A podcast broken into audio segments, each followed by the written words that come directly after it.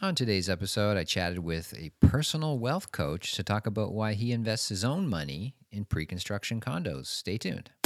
Welcome to the True Condos Podcast with Andrew LaFleur, the place to get the truth on the Toronto condo market and condo investing in Toronto. Hi there, and welcome back to the show. Thanks again for tuning in as always. Your host here, Andrew LaFleur from truecondos.com. If you ever want to get a hold of me, by the way, just give me a call, text me 416 371 2333. Or you can always send me an email, andrew at truecondos.com. The website, of course, is truecondos.com forward slash podcast. That's where you're going to find the show notes for this and all episodes of the podcast. So, in this episode, I had a chance to sit down and chat with a new friend of mine. His name is Brian Bogart, and he's a personal wealth coach. His company is called Next Level Success Coaching. And he's developed this practice over years of basically teaching people how to grow their wealth and how to invest their money and um, understanding money. And again, that, that's something that we uh, share in common as a that we believe so strongly in education, financial education, literacy. It's something that's missing so much from society in general, but specifically in our education system. And it's something that uh, so many people struggle struggle with, and it's uh, it's a huge motivator uh, for me and what I do with this podcast in helping people invest in pre-construction condos, and for Brian with his business uh, as a personal wealth coach. He's been a very successful investor personally, and recently he has actually started his own course, an online course where he teaches people how to invest in condos as well. So he'll talk about that too. And uh, yeah, once again, here is my interview with Brian Bogart, personal wealth coach. I hope you enjoy. Brian, welcome to the show. Hey man, how's it going? Great. Thanks for uh, doing this. Appreciate it. Looking Uh, forward to uh, to chatting with you here.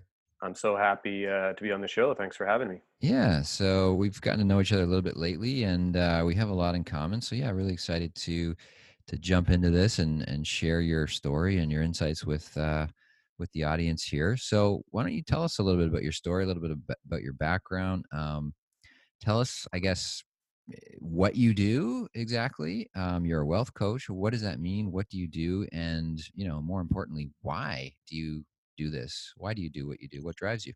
Yeah, absolutely. So, you know, I love showing others what I've learned and helping them create the results that I've created. It's it's honestly my happy place in life. It's always helped um, make me feel better about my own struggles when I can then utilize those to share and, and help somebody else in the future.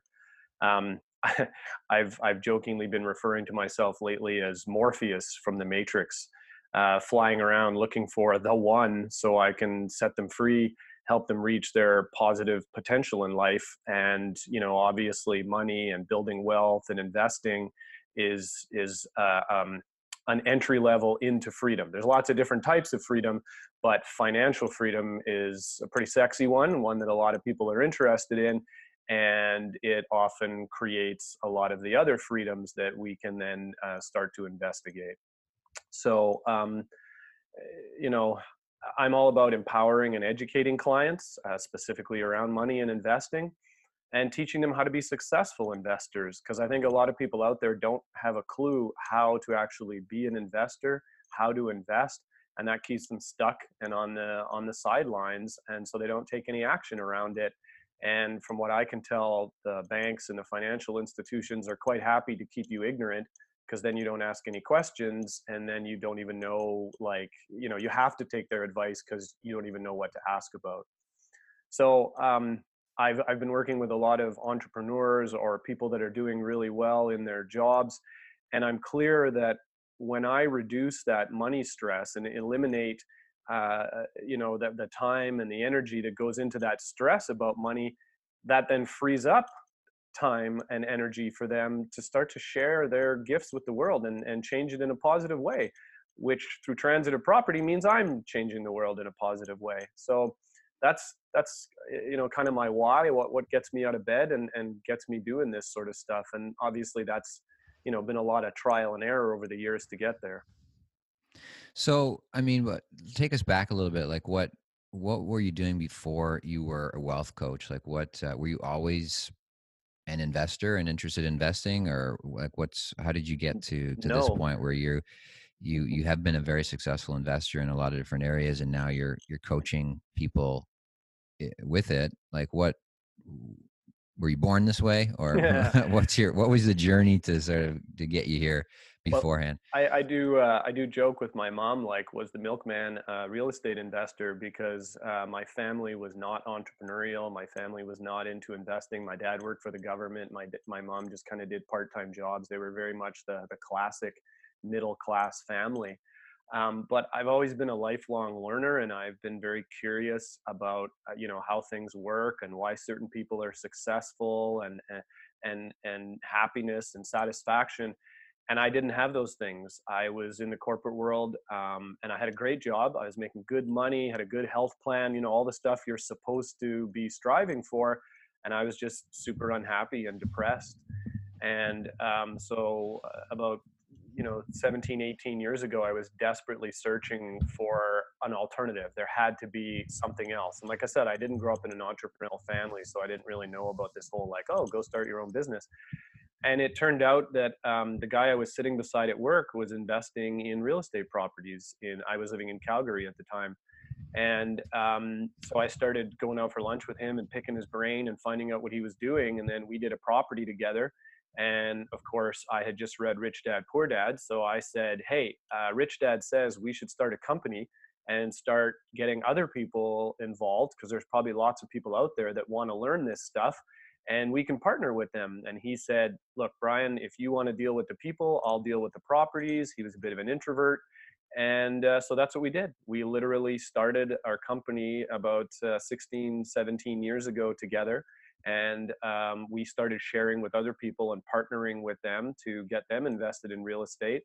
And, um, you know, we had a goal uh, we wanted to do 100 units. We did 25, but the Calgary market took off, uh, much like Toronto's did a few years ago.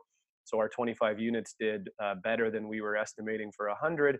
So four years later, in around 2008, uh, we went to our partners and said, "We think now's the time to liquidate. the, the you know the writings on the wall that things aren't going to stay wonderful forever." They trusted us, and we both left our uh, uh, you know from doing that and and uh, uh, selling those properties we both were able to leave the corporate world. So i, I like to say i retired when i was 37 years old uh, and um, haven't looked back. Uh, after that i got more and more into investing. I moved out here to toronto kind of tried my hand a little bit at some businesses but um, investing was still my passion and then finally uh, five years ago five or six years ago people were like why are you not like teaching people about what you know about investing? Why, why aren't you coaching people? And so i decided yeah why not why aren't i? And so i started my uh, my coaching practice next level success coaching. Um, and i've been doing that ever since and i absolutely love it. It it, it you know brings me a lot of pleasure. Plus I create a community of, of other investors by doing this. And, and some of my partners have become, or, or some of my clients, I should say, have become my, uh, my investment partners. So I'm creating a community at the same time of like-minded people, which is uh, uh, really exciting as well. So do you, do you just do like real estate? Is real estate the only uh, avenue that you sort of coach people in in terms of wealth creation, or is it just one of the areas? It's, it's one of the areas. I mean, the truth is the foundational concepts that I've learned about investing over the past, you know, 15, 16 years are applicable to pretty much any kind of investing. And that's the thing that I was actually the most interested in is like what makes a successful investor or, or, or just what even creates success versus not it's it's kind of like again if you looked in the business world how is it that some people can start multiple different types of businesses in all sorts of different industries and and you know go and create 50 million dollar companies uh, like a like a Gary Vaynerchuk or something like that, right? And it's because he understands foundational concepts for building a business and and that's what i've learned and then i'm teaching to my clients is foundational concepts about investing now personally i just find that real estate investing ticks all the boxes of those foundational concepts that i'm teaching people so that's why i continue to be a real estate investor but I don't force that on anybody. They can they can go off and do any kind of investing they want. I do find that most of the people that reach out to me though, you know, they they obviously resonate with the real estate investing. They've wanted to get into it or they've they've dabbled a little bit and they want to learn about other concepts. So that's usually the people that are attracted to me, but it certainly doesn't have to be that. What are what are the things? What are the fundamental obstacles? Like you're coaching people all the time in this area now for a number of years. So, what are the fundamental obstacles that you see that people are facing that you're talking to that's holding them back from investing in real estate specifically? Great question. So, I think there's a fundamental thing. Well, I don't think I know because I've read tons of articles about this. I know there is a fundamental obstacle that keeps Canadians from investing, period, never mind in real estate. And that's a fear of losing the money that they have now.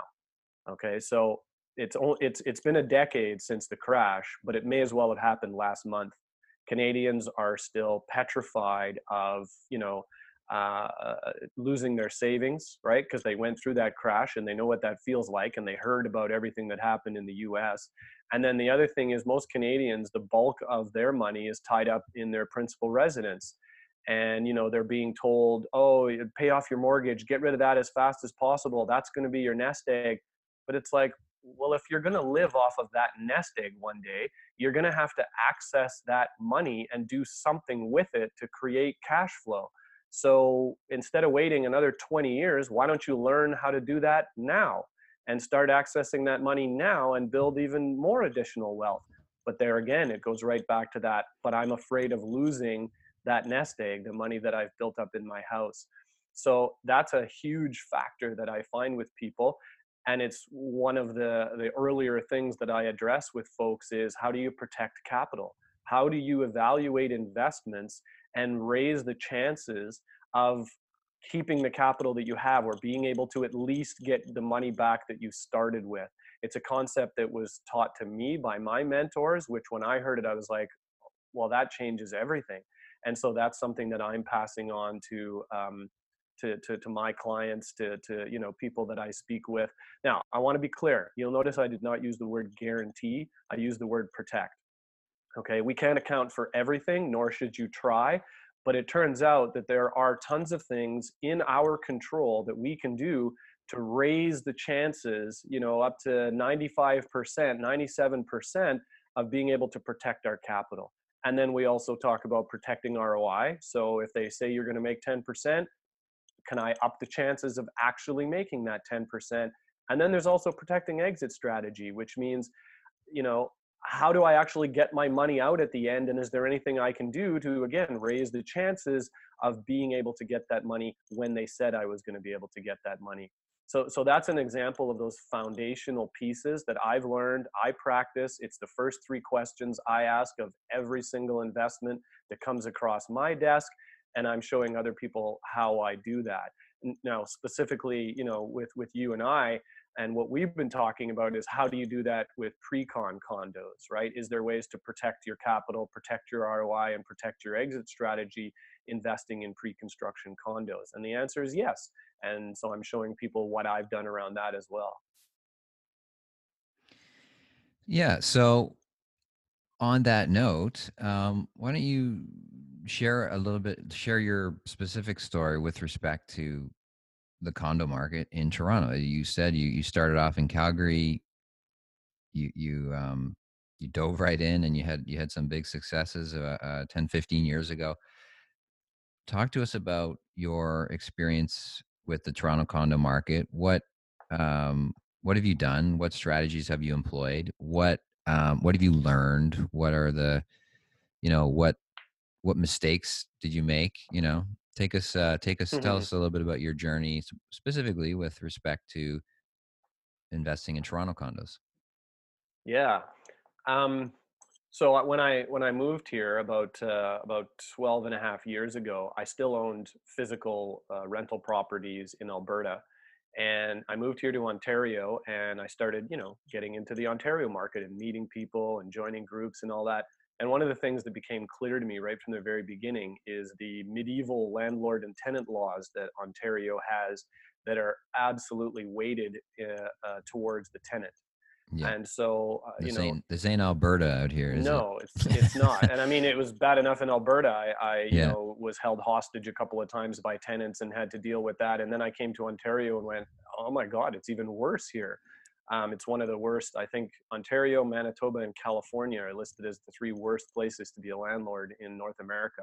From so, uh, yeah, from a, a landlord tenant. Uh, yeah, right. Legal like, legal standpoint. Yeah. Yep. Yep so I, I, you know, n- not to mention I was, I was getting tired of that routine because as the people on this call who have been landlords know, it, it can be a bit of a grind some months, right? Some months there's nothing to do other than cash rent checks, but other months, eh, you, you know, it feels like a part-time or even a full-time job for a few weeks there if you're you know fixing hot water tanks and going shopping for washers and dryers on Kijiji and interviewing you know new tenants and taking them through showings and blah blah blah right? It it, it can be a lot of work.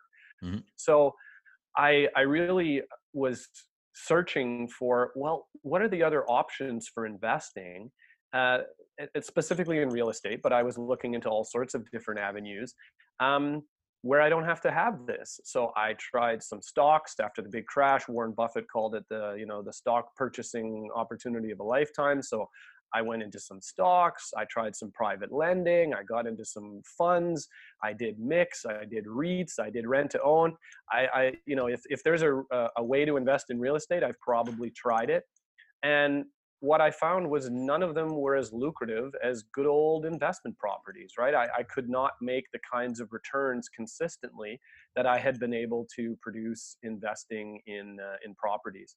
And then in I terms of in terms of condos. In terms of owning the asset, you mean? Yeah, exactly. You, like you said, you're investing in real estate uh, in different means and through different channels, but direct ownership of of the asset versus indirect or, or other ways of participating you mean? Yep and the biggest reason is because of course when you buy a property if, if when you do it correctly you've got leverage. And all those other things i mentioned funds and MICs and private lending and stocks and all that typically you don't have access to leverage right? Mm-hmm. you're not putting 20% down you're putting 100% down. Yeah.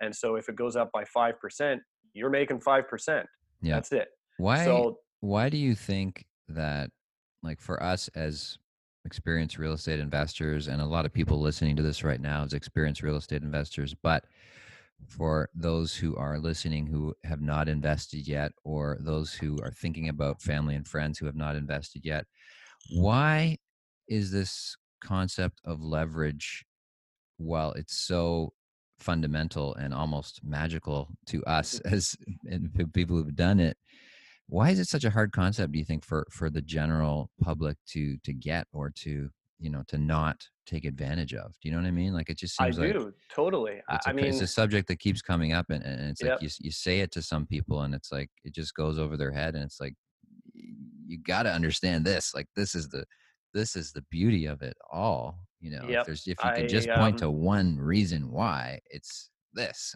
between between leverage and compound interest you know i, I refer yeah. to those as the ninth wonders of the world right like they're yeah. it, it's it's truly magical like you said so i think one of the things is and every time i hear this I, I, I get angry like of course you know the financial advisors and the people working at the bank and the people in the financial industry they love to quote this this uh, uh you know rhetoric of well, if you look at the average um, appreciation rates of property over the last 25 years, it's only been three to five percent, whereas stocks have gone up six to nine percent.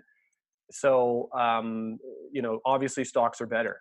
Right. And this has been repeated and indoctrinated so yeah. many times yeah. that people just get this stuck in their head and they don't, you know, maybe it's a fear of math. I don't know what it is, but people don't stop to realize that because of the leverage that you're getting, when a property goes up 5%, right? So here I'll make I'll try and make the math as easy as possible. If I have 20% down on a property, that means that the bank has 80% down. Well, 20 times 5 is 100. So that's a factor of 5, right? So 20% down, factor of 5 to get to 100%. If the property goes up by 5%, that factor of five, five times five is 25. That means my money that I have in that property has gone up by 25%. So when you know these these folks on the media are talking about well, property has only gone up by five percent, the thing that seems to be missing is that that means your money has gone up by 25%.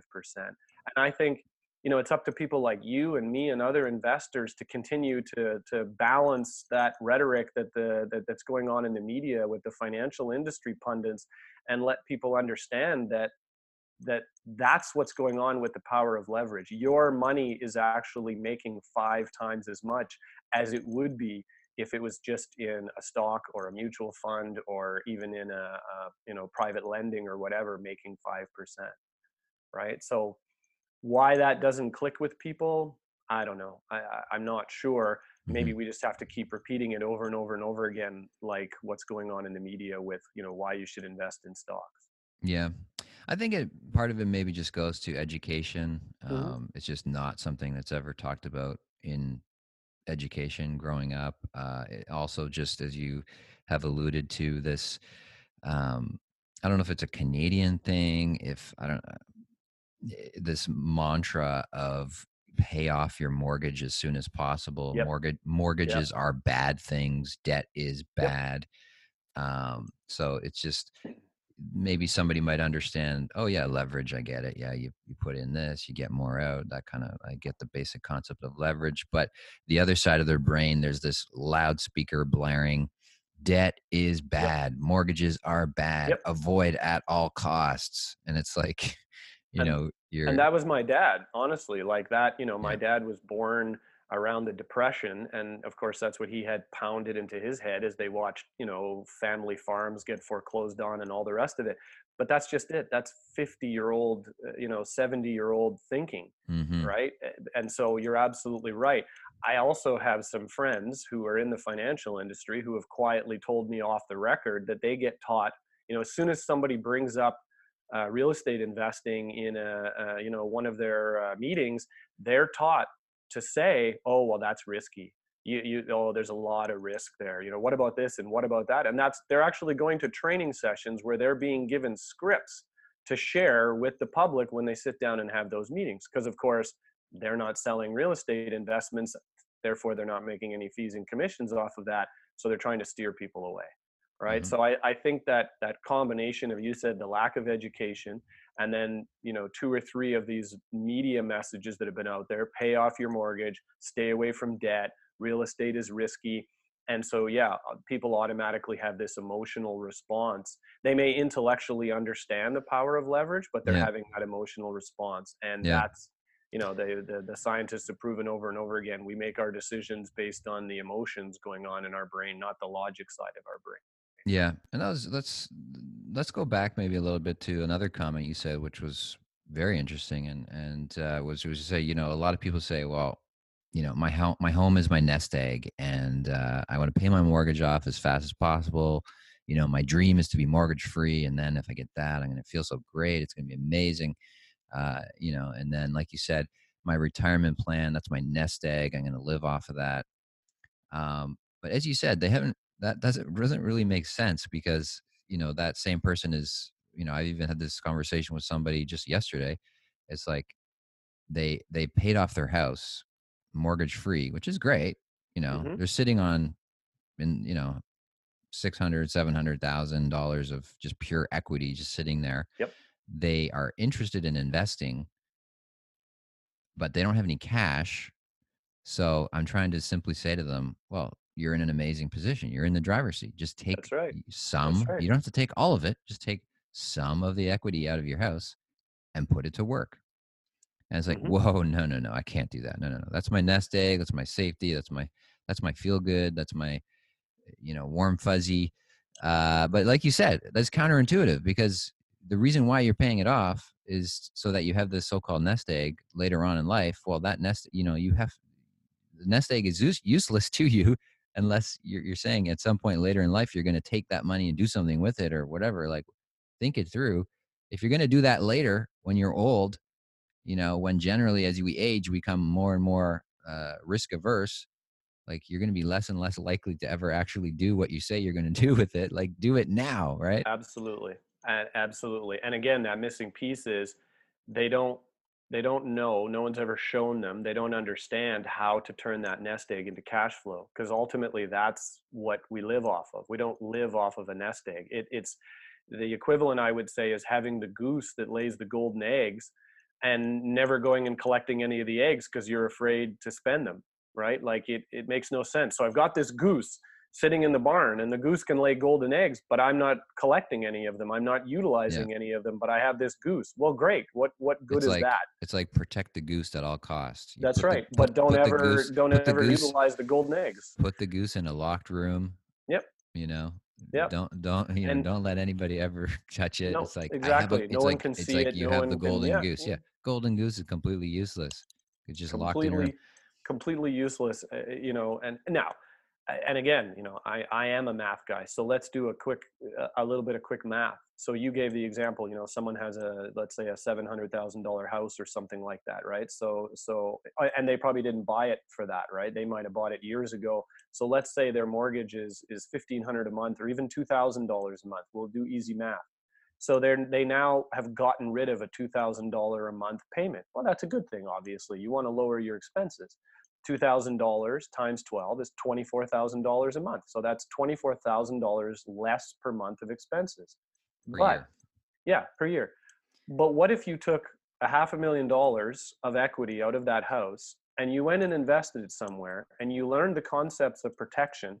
And what if you even made 10% on your money, which by the way is my minimum return that that I uh, before I'll even consider an investment would be 10%. But I know for a lot of people out there 10% sounds like a lot.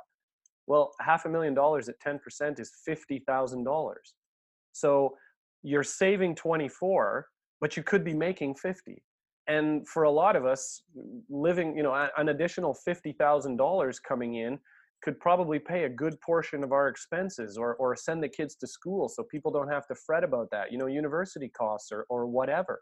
And the beauty of it is, with the way Canadian law is with HELOCs and things like that, I don't even have to sell the asset to get access to that mm-hmm. thousand dollars. I still yeah. have a seven hundred thousand dollar home that's going up in value every year, but I'm now accessing the golden eggs and getting those to work for me in order to pay for my lifestyle now.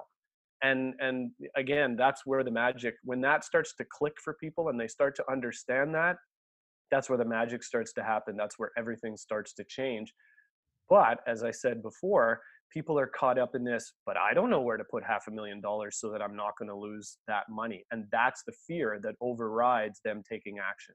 And it turns out, you know, like interestingly enough, how do banks make money? Do they make money paying off their debts as fast as possible?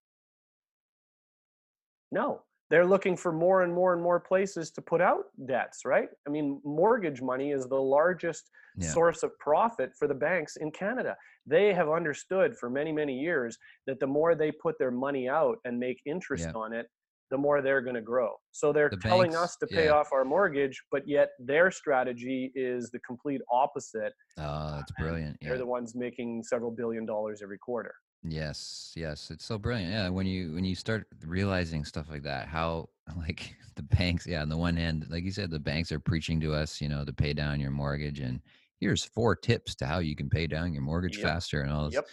And they're kind of playing into that. Real estate is risky. Don't do that. You yep. know, buy some in stocks with us. It's like, and then you open up, you know. So they're saying that uh, to us, but then internally, they're like, they have a know, completely different strategy. They're right? fever. Yeah, they're just like it's like boiler room in there, and they're just like if if money if they have money that's sitting there not invested, you know, they're losing their minds. Like oh, it's like get totally. it out, get it invested, get it moving.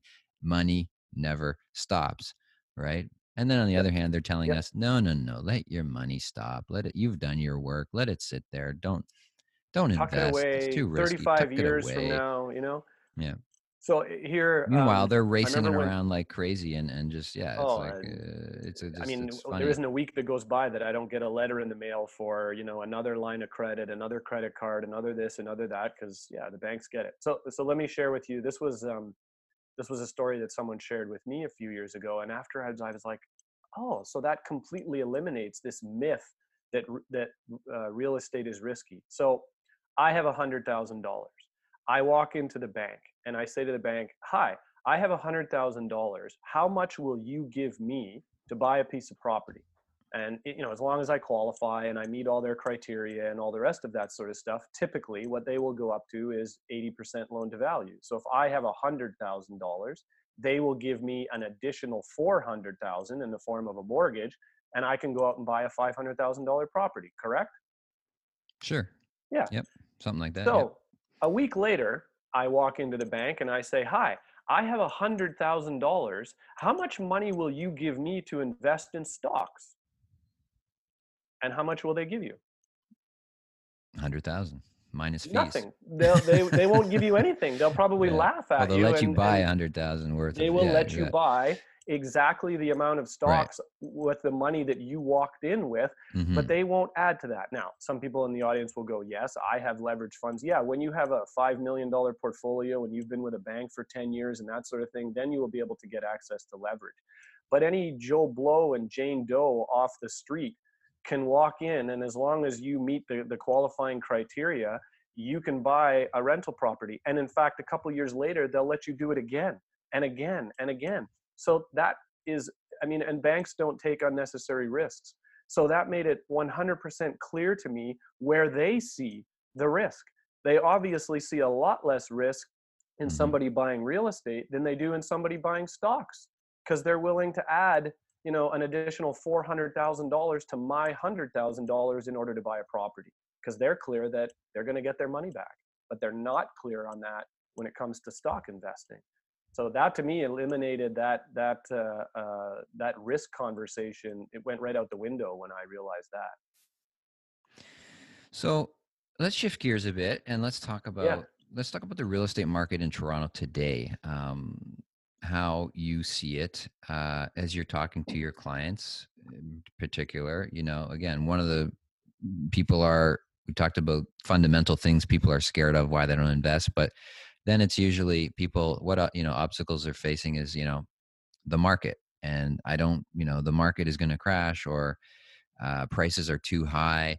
Um, you know the, the best time to invest was uh, you know five, Five years, years ago, i should have done it and it's too late now like uh, prices are going to crash kind of thing whatever so what's your Yep. take on what's your take on the toronto real estate market today should should people still be investing today or are the good times just all behind us So the the funny thing about that comment that you have about you know the you know the, and I hear this all the time too is oh the best time to invest was was five or six years ago. Well, guess what I heard five or six years ago when I was I was getting into pre-con condos in Toronto. I heard the exact same thing. Oh, you missed it already. The the best time was five to six years ago. I've been hearing that for the 18 years that I've been investing in real estate. Because mm-hmm. yeah, it is true. Obviously, if you look back, typically prices were almost always cheaper before and it's easy to point and say oh look see but the, the major gains have been now it's different now blah blah blah blah which is you know like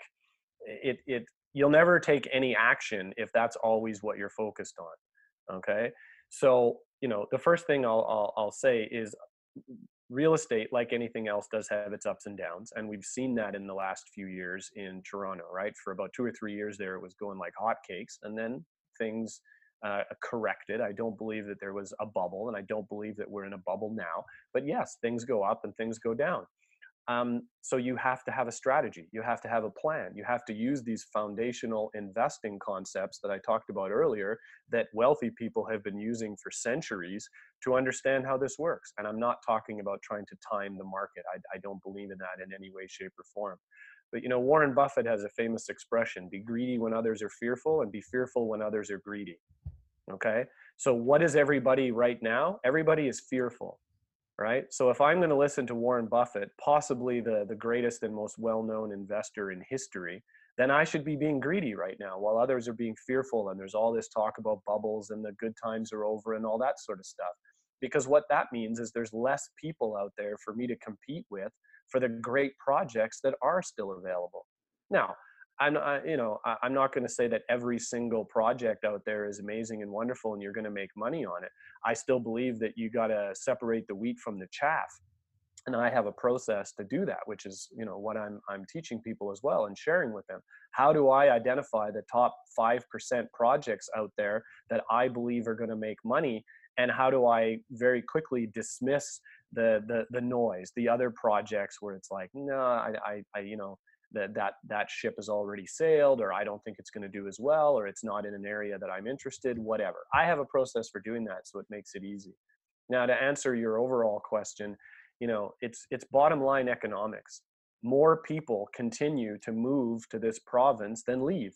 More businesses continue to open up. We are very fortunate to live in ontario and especially in the gta where you know every single year the number of immigrants that move here blows away the government's predictions right and you see more and more people moving um, i recently just posted uh, in social media uh, treb is saying that you know uh, the the last 12 months was an 11% gain in the real estate market in in Toronto, and they're predicting that this next 12 months is probably going to be 10%. Well, you know, the example I gave earlier was if real estate did 5%, you'd make a 25% return. If it does 10% times a factor of five, that's a 50% return. Okay. Now, is all real estate going to go up by 10? No. But that gives a pretty good indication of what I think about the real estate market going forward.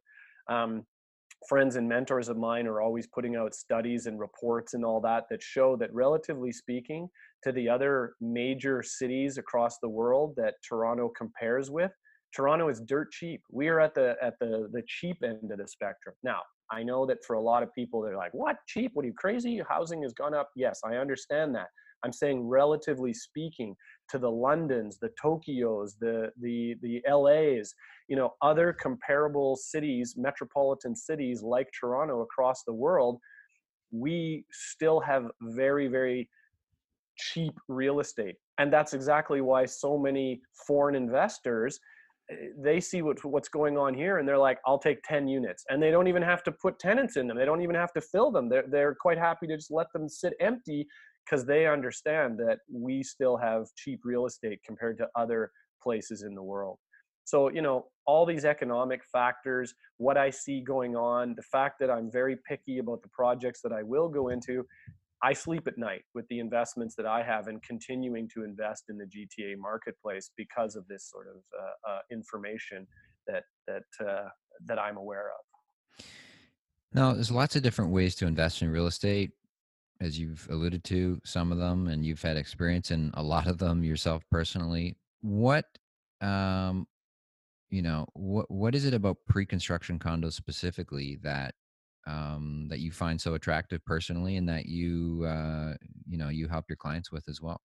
Yeah so as I said earlier, you know, when I got here, I realized I didn't really want to become a landlord, and I didn't think it was it was such a great idea based on the laws. Um, but I couldn't find anything else that that you know offered the same sort of potential returns.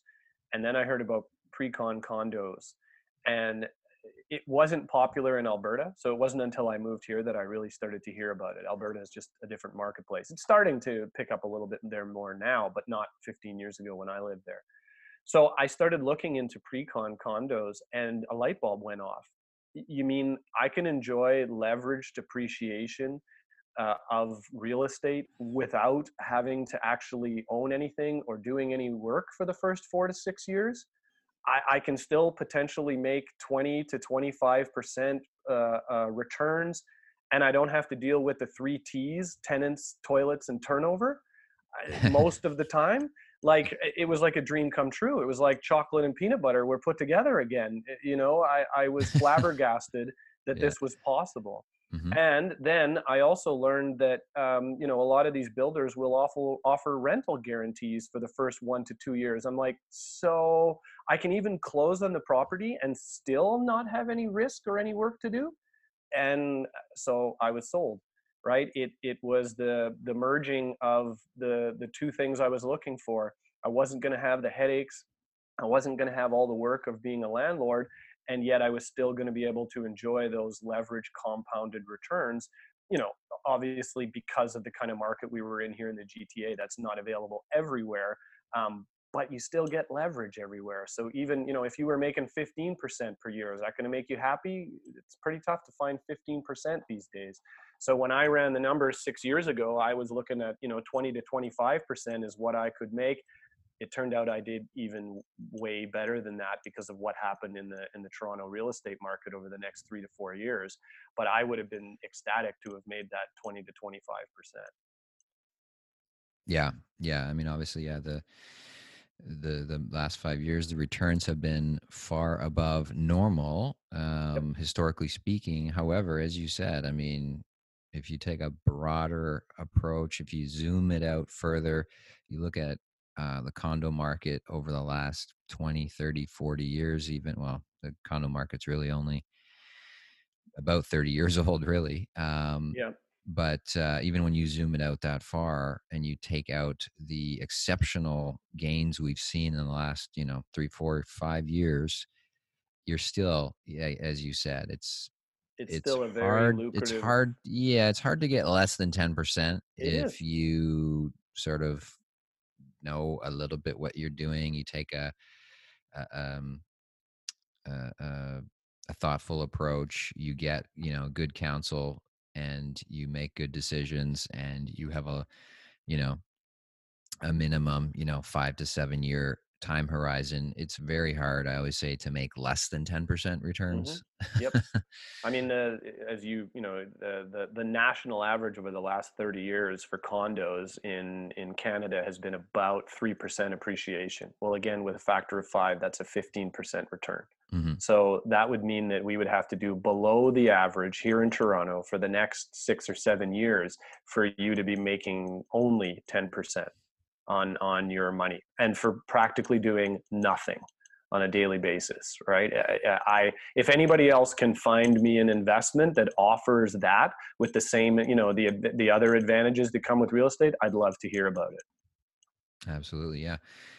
Well said. So, um, which leads us to your course. You have a course that you are uh, teaching your clients uh, how to do this, how to do what you've done in terms of um, your approach to investing specifically in pre-construction condos. And I think it's such an awesome idea.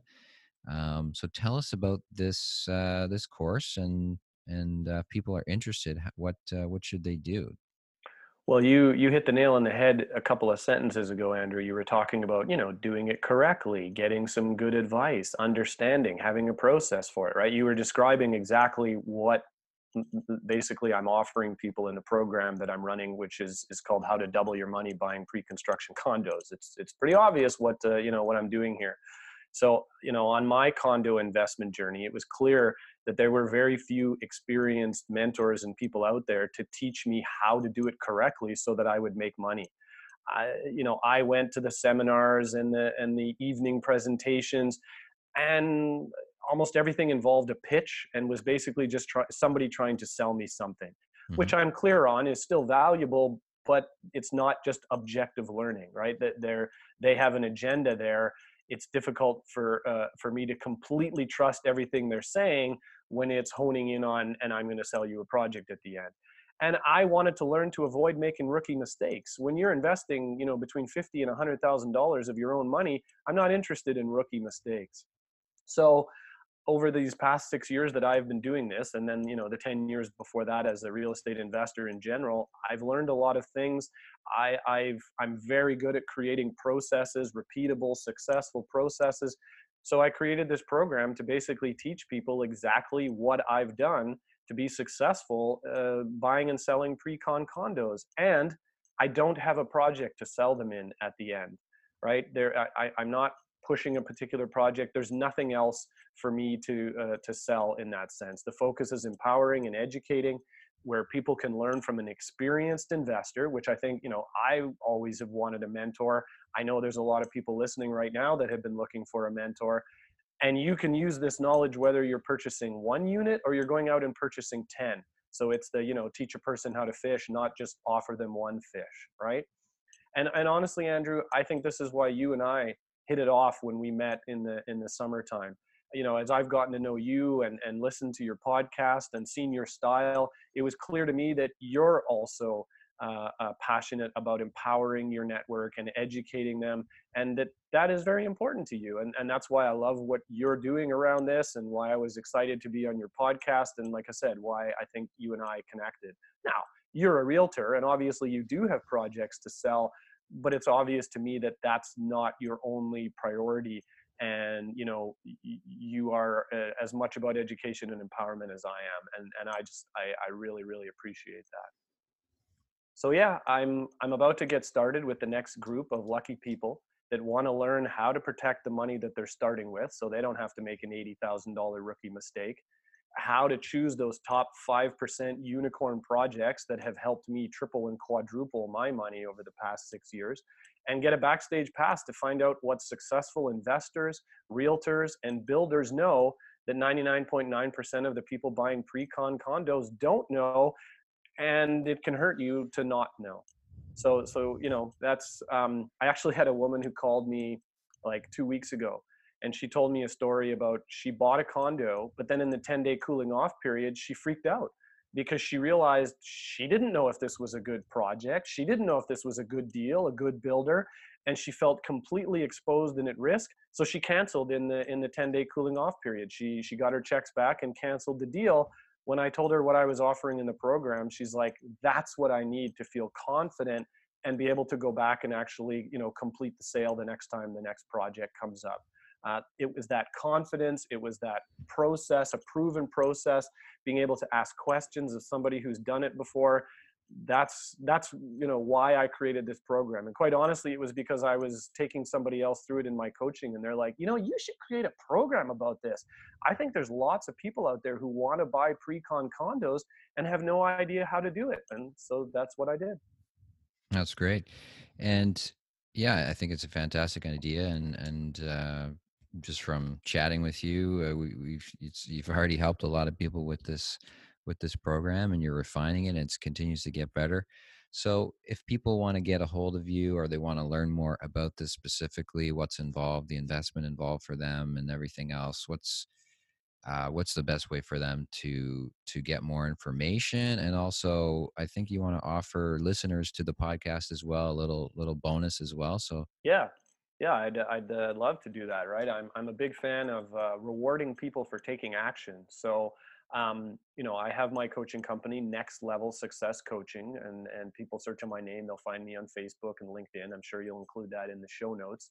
Uh, my cell is 647 802 4769 and uh, that's my you know business line so people can text me or give me a call and leave me a voicemail I, i'm always answering that my email is Brian B, and that's Brian spelt with an I. So Brian B at N as in Nancy, nlscoaching.com. So Brian B at nlscoaching.com, which again, I'm sure you'll put in the show notes. Fire me an email, send me a text. Uh, if I know, and, and make sure you mention that you heard uh, uh, on the True Condo podcast and um, what I want to offer people today is, you know, if they enroll and and uh, and pay for the course, I'm going to offer a bonus for the uh, for the folks listening of a, a, one-on-one call with me. So normally when people come into the program, it's it's a group program. We're going through it. It's 12 weeks. You know, we're on Zoom calls and we've got assignments and all that. But I also understand that the one-on-one people creating their specific plan that's important. So so that's a bonus that is not available to the general public finding me that i'd like to make available to uh, uh, to these folks is they would also have that one hour uh, one-on-one call with me uh, where they can really customize their plan and and you know and just accelerate that uh, that ability. And um, the group that I'm just winding up with, uh, half the people have gone out and pulled the trigger and bought a unit and we still have two calls left. So I continue to tell them, like, guys, we we haven't finished the program yet, but the confidence level is through the right. roof. Uh, you know, they're they're they finally have a process for being able to do this. So that's really exciting for me to see that you know they're taking action and they're getting the results that they wanted, which was to go out and get that unit and feel confident about that. And I'm excited for the next group of people that are going to be in the program, some of which may be listening on this call, who are also going to have that opportunity. Awesome. Great. Yeah, excellent idea. Um, love the love the course concept that you're you're bringing your knowledge. Um, and, and as you said, it's uh, you know there's a lot of content out there, uh, this podcast included, but there is not that same um, perspective from somebody as you said you're you are not a realtor you're not a developer you're not selling condos but uh, you are you're, you're coming at it from somebody an experienced investor who's done it and who's been successful at it and you're coaching other people how to do what you have done yourself. So um, kudos to you for that and it's a great idea. And yeah so everybody listening if you want to reach out to brian learn more um, he mentioned his phone number and email there. Um, you can go back and, and grab that and you can also find it on the show notes for this episode of course too which always show notes for every episode truecondos.com slash podcast brian thank you so much um, for your time today and we hope to have you again on the show soon Ah, thank you, Andrew. I, I really appreciate being here, and I also really appreciate that you know you were a part of my first pilot program that I did with this, and I, I definitely want you to be part of that in the in the future as well. So thank you for you know sharing your wisdom and experience, and and I love collaborating with. Uh, uh, with you on this type of stuff so we can educate and empower even more people about this amazing opportunity that's out there right now. Awesome. Love it. Great. Thanks, Brian. Take care, man. Thanks for listening to the True Condos Podcast. Remember, your positive reviews make a big difference to the show. To learn more about condo investing, become a True Condos subscriber by visiting truecondos.com.